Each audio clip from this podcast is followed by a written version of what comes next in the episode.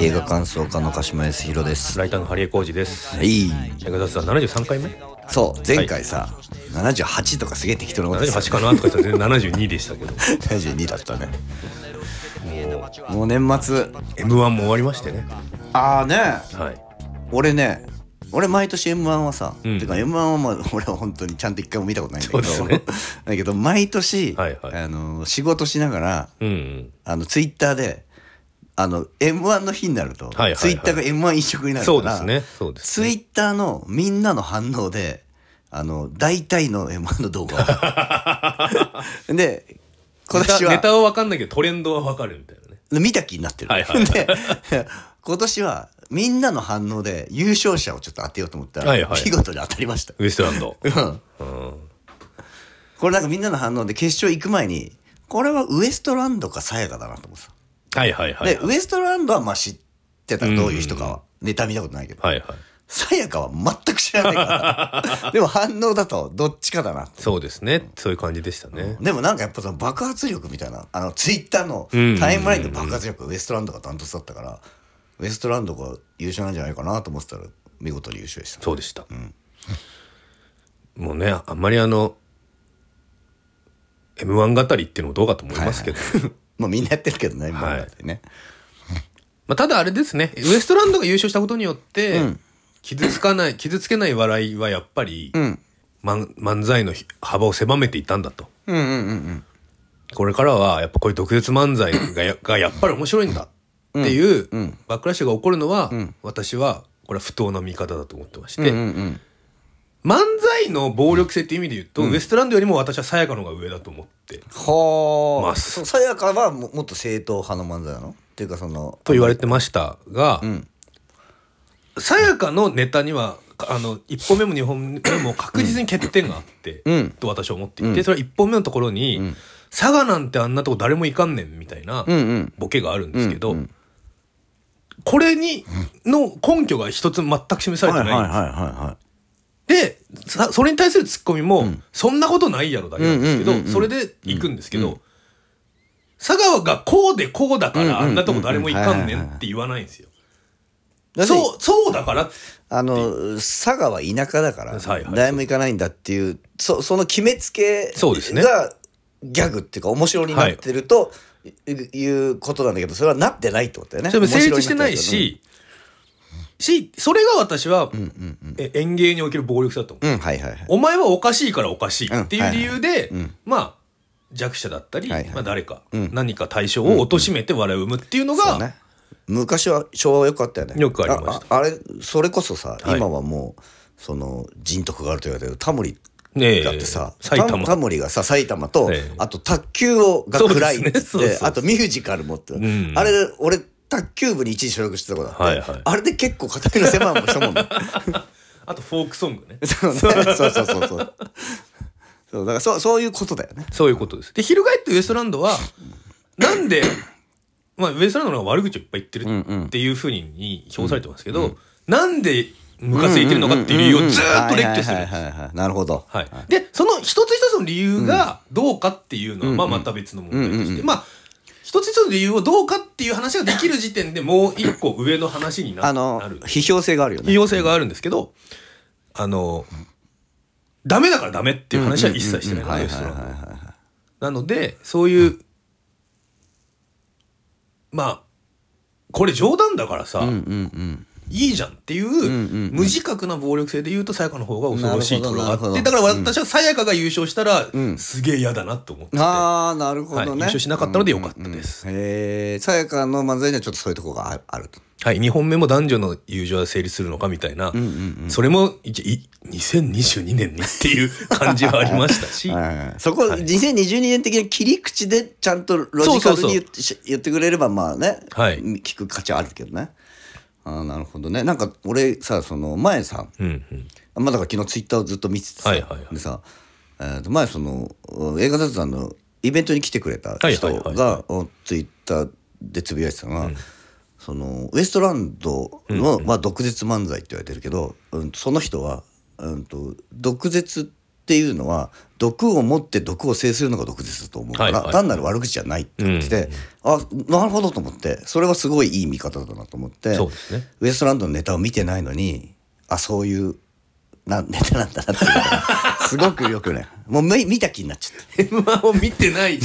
m 1語り。一切見てないのに M1 語りできそうな感じ まあそうですね。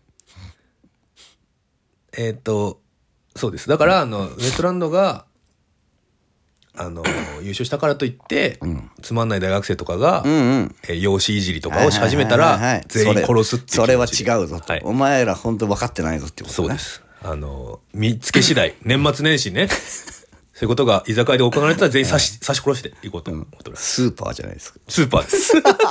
ビジランテに私は、M1 をきっかけにビジランテになってしまうかもしれない。やばい。それはそれでやばいねということで、はい。ぼんやりとした M1 批評から、続いてですね、はい。えー本編、ぼんやりとしたスラムダンク批評に入っていきますけどうも。ん。俺はそうね今回はだから全く見てない m 1の話と、ええ全く今まで見たことがなかったスマルダンクの話をしなきゃいけな ないいっていう。ふわふわにも程があるだろうだからやっぱもう年のせいで二人とも忙しいんだなっていうことですよね。はい。どうですか？私は、まあ、今回の、なんて言ったザ、ザ・ファーストスラムダンク。はいはいはいまあ私は一通り漫画も実家には全巻あります。ストーリーも知って知ってる。えーアニメも多分見てた。うん多分見てたはい、見てました。だからまあ、まあ要するにネタえーネタバレ全部しますけど、まあこれは三能戦ですから、はいはいファーストスラムダンク。今回の映画オリジナルで描かれてるとこと原作にもともとあるとこも分かるわかる。鹿島さんは全くわからない。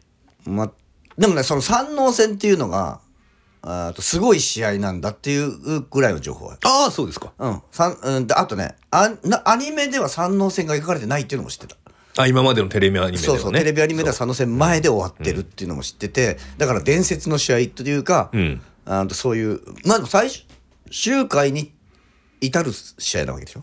そうそうそうそう。だからそそそういう大事な試合だっていうことは知ってて、えーぐらいは知ってたねでうるせえ奴らと一緒です。うるせえ奴らもテレビアニメだと、漫画の最終話が描かれてなくて、映画で、そうだったはい、フォーエバーラムで。あ、フォーエバーラブはそうなんだ。う んまあいいけどさ、まあいいですけど。だから要するに最終回の最終話の試合を今回は映画化したっていうことだよね。そうですね。えー、だね。でそのくらいそのくらいかな？俺が知ってる情報としては。だから結構俺鹿島さんこれキャラクターの区別がつく,、つくのかなって思いながら見てたんですけど、うん。だからやっぱり赤木と桜木はごちゃごちゃしたけど。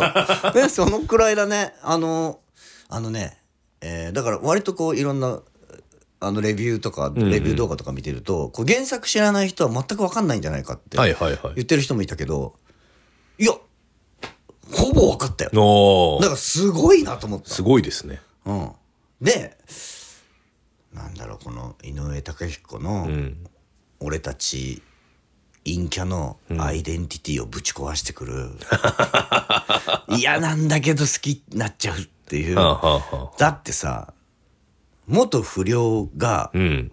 バスケットに目覚めてバスケットに打ち込む話でしょ？まあね。何この陽キャなしかもおしゃれだしさバスケットとか。だ当時はもう一番おしゃれでしたよね。だそんなのさ俺ら否定しながら生きてきた世界じゃん。うん、今でも嫌いですよ 今でも嫌い。みまあ見てもこんな世界嫌いだよと思うけど、でもやっぱ好きになっちゃう。なんかねしかもスポーツもさ俺ら別に。そうです。全然好きじゃないじゃん。むしろ嫌いです。むしろ嫌いじゃない。はい。あんなものは戦争の予行練習だから。だそうだ。そう。だ。オリンピックなんていうのは戦争の代わり代理戦争ですよ。なのにいやースポーツっていいね。気になっちゃったな。そうなんだよな。だからこの本当に俺たちのアイデンティティをぶち壊してくる井上武彦、すげえなと思った 恐ろしいなと思った。今回ねだから宮城亮太。うん。亮珍が、はい。まあちょっとある種主人公的なね、だからスピンオフなんだよね。ね言っちゃうとね、うん。宮城亮太のが沖縄出身だったみたいなのは映画オリジナルですよ、うんうん。だだから宮城亮太の過去は全部映画オリジナルなんでしょ？そうそうそうそう。でえっとだからレ,、うん、とレビュー他の人のレビューを見て結構分かったとこあったんだけど、うん、とねえーちょっと批判っていうか不満点で言ってる人でうなずけたのが、唯一うなずけたのが「スラムダンクもともとの「スラムダンクの良かったところって、うんそういうバックボーンを描かなかったり、うんうんうん。とかただの高校生が高校バスケットにただ打ち込む純粋に打ち込む、うんうんうんうんでそこそんなに重くならないっていうのが良さの一つだったの。微妙に恋愛要素あるけど、惚れた腫れたみたいなのはないんです。よ、うんうんうん。だから本当にバスケット。バスケットやってるだけ、友情とかも特に別にないし、うんうんうんうん。要するにそのバスケットのチームの中だけの話で進んでいくわけなんでしょ、そでえっ、とだからそこはねすごいね、えーだから俺はまあ初見だから、ううん。まあ、何の違和感もなく、はいはいはい。えー、と見れてでえっ、と井上武彦先生の漫画「バカボンド」は俺すごい好きで、バカボンド読んでるからバカボンドを通過するとこの話全然井上武彦の作品として全然不思議じゃないから、このぐらいの重さとか。あとあと,、ええーとその何て持たざるものうんうんうんが主人公として描かれてるとかっていうのとかあのえーっと要するにバカボンドを経て描きたかったのはここなんだなっていう感じかな。まあそれこそ人生というかね。うん。因果みたいうんなうん話じゃないですか、バカボンドで、え延々その話してるはいはいじゃないですか、でで要するにさ井上武彦って今までずっと天才を描いてきたんだよ。はい、はいはいはい。バカボンドだって宮本武蔵の話だからさ、天才の話なんだけどでもバカボンドずっと長く続いてて、ん。えー、と今だから多分これを作るんでこの「スラムダンクの映画を作るんで今中断してると思うんだけど、はいはいはい中断されてるところのまでのうその要するに中断する前の一番新しい話とか、そこら辺になってくるともういかに、えー、と要するにさえーとバカボンドの時からずっと戦いはいはいはい。まあ、男の戦いみたいなものをずっと描いてきた、じ人生の戦いみたいなものを描いてきたんだけどバカボンドの最新しい、えっと、一番最近の話になってくるといかに戦いの螺旋から降りるかってはいいうは話になってだからなんかそこら辺の俯瞰具合があーやっぱり今「スラムダンクを描き直そうと思ったらそこになるん。なるほどね、うん、だから一番描かれてなかった、えうんとももとい一番普通のというか、うん。天才じゃないその宮城亮太を主人公にしてそこを描くっていうのはすごく振り落ちるというか。いや一番ひょうひょうとしていて、ん。あのある種メンタルがぶれない、宮城亮太、ん。桜木はああいう感じで,、はいはいでルカはちょっとクー天ルすぎる。超超超天才なんでしょ超センスクールな。で三井はもう、もうあもう一番エモーショナルです。よ、はいはいはい。不良からね。不良からそうそうそう。だからあれあと映画の中では描かれないけどでも見てたら分かるけどわかる。そうそうそえーバスケ部にいてそう。一回ざ挫折してやめて挫折不良になって。でもう一回戻ってくるってことね。それであので赤木ゴリは、もうバスケット一筋ほらね実直な。で日本制制覇？全国制覇。全国制覇。全国制覇がもう夢なんでね。でずーっと1年の時からつって全国制覇が夢だっつってるから先輩にうざがられてたっていそうそうそう。でもちょっといろいろ思いましたね。だから連載当時が90何年ですか ?90 年代半ば、だから、これ、りょーちんが三井に対して、そのサラサラのロン毛がムカつくんだよみたいなこと言ってましたけど、あの、い今だと割と今のみ、あの、不良時代の三井ぐらいの髪がの長さの人、ふ結構普通にいるから、多分あれ見てロン毛って言わないだろうなって思ったりしたんです いやでもね、はい。あの髪型で来られたらロン毛って言うかな。あのね一時のキムタクの髪型ですそうそうそうそう。とか、江口久志、江江口洋介の髪型。うんそうそうそう。だからそれはああのあの髪型はん。ロン毛と言われる、一周してでも今またねあのか K-POP っぽい髪あ型だなあそうねと思います、まあね。今だと逆にいる感じの髪型になってるなと、だから30年ぐらい経ってるわけじゃないですか、ん。連載開始から。それででもでキャラクターデザイン基本的に変わってなくて、ダッセーってやついないんですよね。いないね。それすごいなと思ってうーんだからやっぱり、まあみんなユニフォーム基本ユニフォームだからっていうのはありますけど、うんうん。学生服だからね。そうそうそうそう。まあ髪型とかもでもね、ん。全然ダサくなってないもんうね、ん。井上武彦の絵。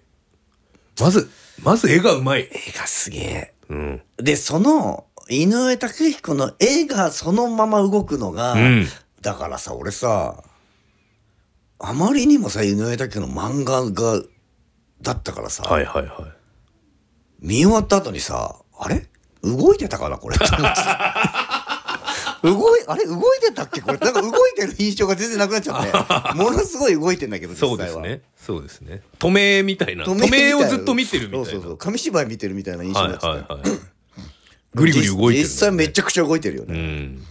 い試合のシーンなんか特に本当に、あれ動いてたっけって気がしちゃったんだよ。やだからちょ正直言って私、試合だけ見せてくれってちょっと思いまし俺はね、だからそれはね、知ってる人の多分、た。そうなのか。ああ、まあそうか。俺はやっぱりあれはすごくうまいなと思ったけど、試合やっててあれこの人この人誰？はいはいはいとかこの人ってなんで今ここでクローズアップされてるの、うん。うんって思うとその理由が。理由が出てくるからすごい親切設計なるほどね。そうまあそうですよね。興味があることをちゃんと教えてくれるって感じが。うんうんうん。うん。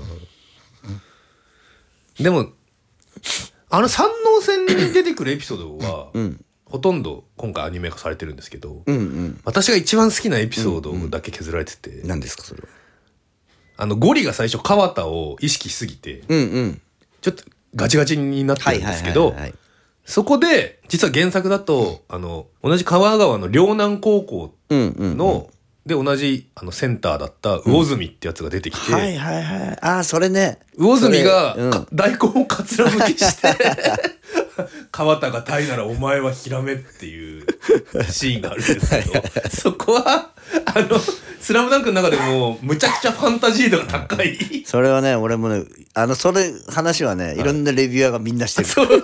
でも、みんな、あれはん、リアリティないから。そうそうそうそう。さすがに今回のリアル思考の中では入れられなかったそうそうそうそう。そもそも、高校のインターハイの会場に包丁持ってきちゃダメだよっていそうねう話になります。かつら向きもできないよね。そうそう。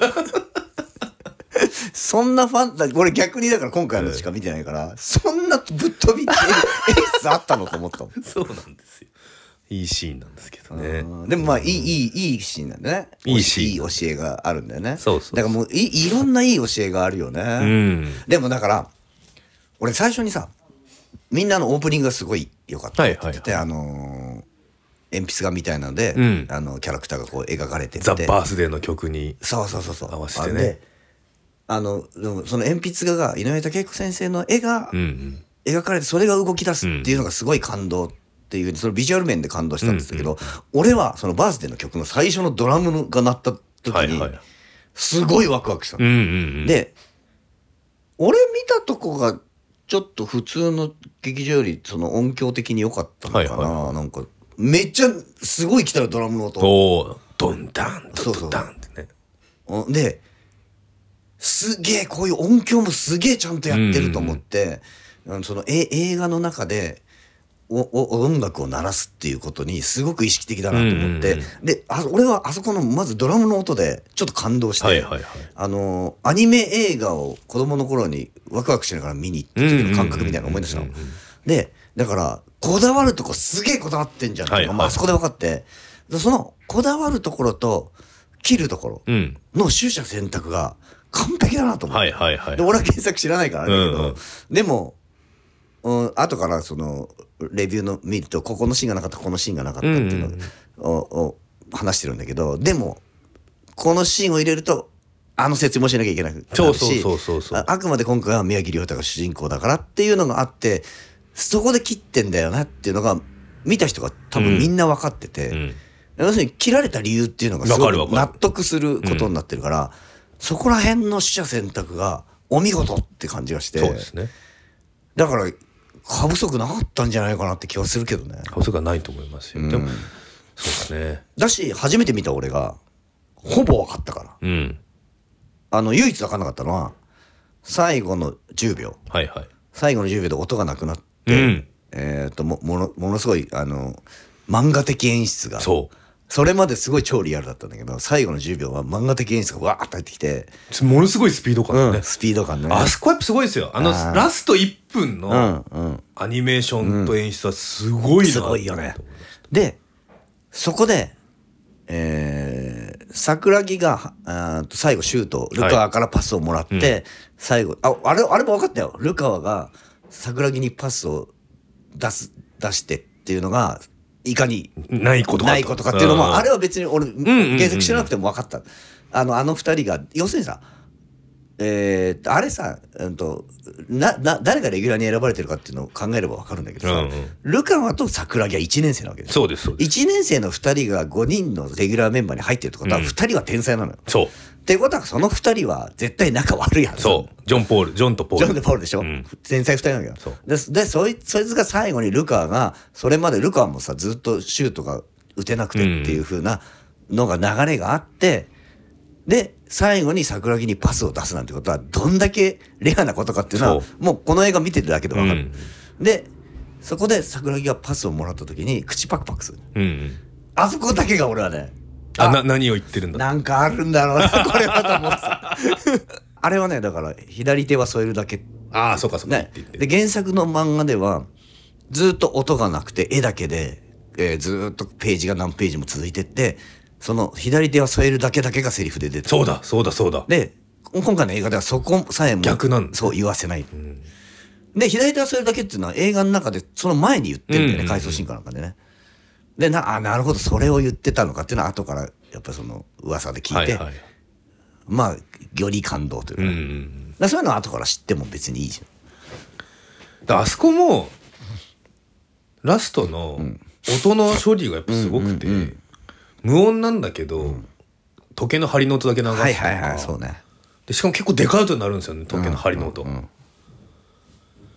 でであれば最後シュートが入って、シュートが入ったことに信じられない桜木とルカワがパンって手をやって、パンってなったら戻ってくるべき音は実音だと思うんですよ。うんうん。うわーはいとか、はいはい。歓声がね。歓声が持ってくるべきなのにパンってやったらまずストリングス流れちゃうんですよね。あー BGM が入っちゃそう。うあれがあれだけちょっとな なるほどなるほどなるほどね。うんエモーションの方が先に来ちゃって。のはちょっとうんなるほどな。トゥーマッチなんじゃないの？とは思いまあーまあそれは分から分からんでもないね。その意見はね。まあつってもすごかったよ。した。いやすごいですよ。すごい映画だ。映画え映画としてすごかった。だから井上貴彦がいかにすごいかってことが、まざまざと見せつけられたね。まあそのもう入りからもすごかったしあとあとねあと徹底していいなと思ったのはえー、あれってさはい。勝敗は変わってないの原作。勝敗変わってないです。三能戦の試合の流れは変わってないんだ。はい。じゃあもうもう原作から勝つんだ。湘そう湘北が原作も三能に勝って、うん。でその後のコマでミラクルを起こした湘北が、でも次あれ決勝じゃないですか？ら2回戦とかああそうなんだ。そあ二回戦なの？うそう。次でうん。嘘みたいに負けるっ なるほどね。ていうのが一コマあああって。なるほどね。そう。ああそこまで描くんだね。そこがちょっとビターっていううんか、はいはいはいはい。それで2回戦で3倒した湘北は優勝とかじゃなくて。うんうん。もうそこで。でもそうだよね。であそこで出し切ったんだよね。そう。だからあのねえっ、とすごくいいいなと思ったのこの一個が、うん。あくまで高校バスケットを描いてる。うん。だからプロとしては絶対やらないこととかやっちゃダメなこととかいっぱいやってて。まあ、桜木がね。桜木ね背中怪我したのに出るって言って無理して出るなんてぜプロとしては絶対ダメじゃない、ああのーそういうのが高校バスケットだからこれ成立するっていうことが描かれてるのがそうですね。あそういうのが徹底してていいなと思う、うんうん。あとねあと良かったのが湘北がギリでうん。勝ちました、うん。逆転して勝ちましたってなってその後の勝った後の勝者は描かないんだよね。そう。負けた方の三能を描くんだよねその後は。あのー負けたことが財産になる日が来る。あれはないんでしょ原作に。ないのかな？あった気がするけど。あのねああそれはあったのか、沢北が泣くところはないってあーないかもしれない。聞いた。あった気もするけど。あ本当？ごっちゃになってる。沢北がアメリカに行ってるシーンはないですよ。うんあれはないんでしょ、はい。あれはなんか賛否両論っぽいけどさ。なんか。沢北があとアメリカに行くのはいいけど。なぜ両チーム宮城亮太までがいけてんだっていうのがあーと賛否両論になったけど。うん。奨学金ですか？奨学でもあのねいやなんだって。ああだからそれがが考察してる人がいて、でうわこの考察はすごくいいなと思った人が、うん。えーと「スラムダンク基金っていうのがあるんだって。井上武彦先生はいがはい。作ってる「えースラムダンクの印税の一部とか、はいはいはい。あーあとその井上先生がやってる会社の利益とか、あと小学館もあじゃない守衛者か、んうん。守衛者も出資してるらしいんだけど「うんうん。スラムダンク基金っていうのがあってそれは経済才能があるのに経済的にえっ、と恵まれない恵まれなくて、えー、とそう留学とかそのバスケとかできないうんうん子たちのために「スラムダンク基金っていうのがあって、宮城亮太は母子家庭じゃん。そうですね。宮城亮太があそこに行ってるっていうのはその「スラムダンク基金で行ってるんじゃないかって考察して。だそこまでえ入れ込んで描いてるんだったらすげえよ。それはすげえ。化け物だよ。あとね、りょうちんのお母さんは多分精神的に大変そうだから一回受診してほしいなって思います。はい。そういうケア絶対必要だ両親のろお母さんも本当に痛々しかったなずっと。お父旦那亡くなってう。すぐお長長男亡くなってる。で、りょうちんだって死ぬかと思う事故を起こしてるんだから、やばいよねお母さんはね。受診させてあげてほしい。でお母さんがあの三能線の試合を見に来る。だってまあお母さん自体が出てこないのか原作では。そなんか三能線の試合をじ実は見に来てたみたいなのもちょっと裏ストーリーとしてはグッとくるところですよう。うね、ん。でもちょっとこう、お父さん、お兄ちゃんが死んでるのは、あの、ストーリー上の必然があるんですけど、お父さんまで死んでないといけないのかなとか、いろいろありますよね。いやだからそれは、うんお父さんが亡くなったことによってお兄ちゃんが俺がこの家のキャプテンになるそうか、そうか。そうそうっていうのがあってっていうのが必要なのか。そうそうそうでうーんああれの描き方もさすごくいいなと思ったのお兄ちゃんはやっぱ天才っていうか、うんバスバスケがすごくうまいっていうんで、お兄ちゃんと比べられるわけですよ亮太は、うん。ねだからお兄ちゃんは自信があるから俺がこの家のキャプテンになるって言えるのよなるほど。なんだけど、うんそのお兄ちゃんも亡くなっちゃって今度亮太がお母さんうんうん。の支えにならなきゃいけないって時何も言わないんだけど寄り添って抱きしめるうんうん。だあの違いもなるほど。すごくいいなとなるほどね。でもちょっとね、何ですか？よく言うと、あの、試合がうんうん分断されすぎっていうのはちょっとある。あのー回想シーン回想によって。こうやでしょ。うん。あの、もっと回想するんだったらドバッと回想しちゃって、なんか試合を、あの、試合のドライブ感をもうちょっと連続で見たいという気持ちはあったかな。それは多分ね DVD が発売されればチャプターが切られて試合だけ連続で見られるようになる。確かにそれはありそう。あとね 私は応援映画でもあるわけですよ。はいそうですね。まあ観客視線視点だもんね。そう。だから応援する人たち湘北ベンチうん。の面々、いうん。やあとあの桜木軍団とか。はいはいはいはい。あの客席にいたね。客席にいるね。だやっぱあの堀田っていうね桜木軍団じゃなくて堀田っていう元三井軍団あはいはいのん。ヤンキーが、うん。あの、炎の男三井久志っていう旗を振り回してるだけでちょっと泣い、泣い。ちゃうえあの子あいつらははい。もともとは三井の仲間だったのが桜木軍団になるの？いや、あれ、だから違うんですよ。だから最初に桜木軍団の人たちが、三のはお揃いの T シャツとか着てるのに、うんこっちら、友こっちは達とか友達、妹、敵対グループだもんなって言ってるから、三井軍団と桜木軍団が一緒にいる。一緒にいるんだ。そうそうああなるほど。そういうのは分かんないね。ね。さすがに。で、やっぱ、あと、ちょっと、名前わかんないですけど、小北のメガネ描いたベンチのやつが、はいはいあいつよかったね。小北に入ってよかったっていう。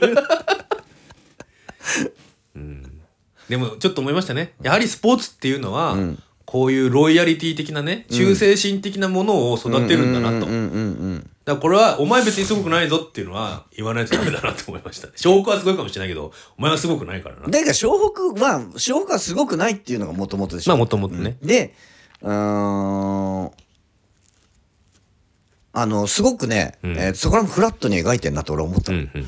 あのなぜなら宮城亮太が主人公なのにやっぱり試合見てると桜木に目が行く。そうなんですよね。やっぱ桜木の主人公感っていうか、うん。スター性っていうか、で、宮城亮太を主人公に描いたとしても、人生の中では、宮城亮太の立ち位置ってここなんだよっていうのがすごくある意味残酷に描かれてて、である種一番それをん。理解して、うん。そこでフルパワー出すっていうのが宮城亮太のいいとこそろうそうそうそう。だから俺の立ち位置っていうのはここなんだ。ここで俺の力を使わなきゃいけないんだっていうことを知っていく映画でもあるんですね。それで言うと、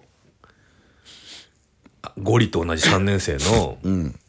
小暮くんですよはいはいはいね。あの桜木と交代したそう。人でしょ？そう。うん小暮くんがどんな気持ちなのかっていういやーそうねことですよ。あれはやっぱりねどんなに小暮くんがあの性格がいいように描かれてても まあちょっとはやっぱりなんか俺ここまで使われてねっていうふうに思っちゃうんじゃないかなっていいくら井上武彦先生うがん。全てのキャラクターに愛情を注いでいるとしても そこだけはちょっとやっぱりね。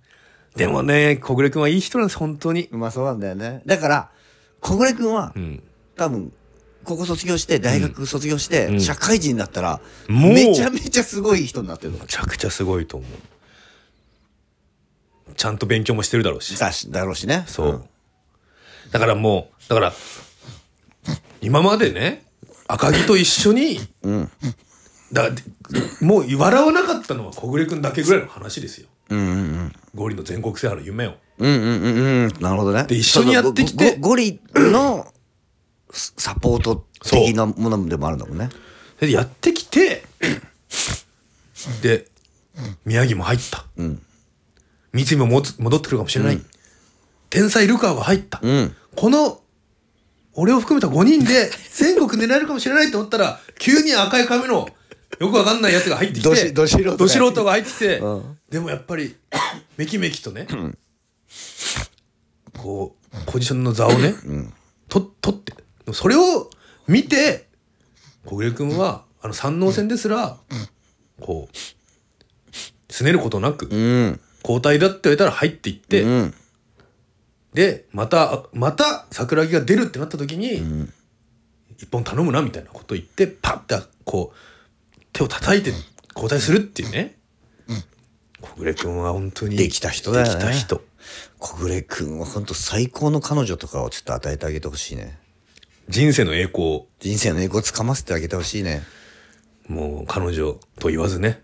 まあそうだよねうん。まあでもわかんないよ。小暮君の求める幸せって別にそんなお金とかそういうことじゃないかもなしれない。いかもしれない。ね。家家のクリーニング屋を継ぐ継いでつつましやかに生きる。のが幸せだっていうことかもしれないし。そうですね。うん、クリーニング屋かどうか知らないけどさ。あと、ありますからね。天才の隣にいる喜びってありますから。ああるよね。ある、うん。それは、自分が天才になる喜びと別で、うん三井が戻ってくるタイミングで小暮君がグレちゃってもおかしくないもんな。必ず誰かがグレてる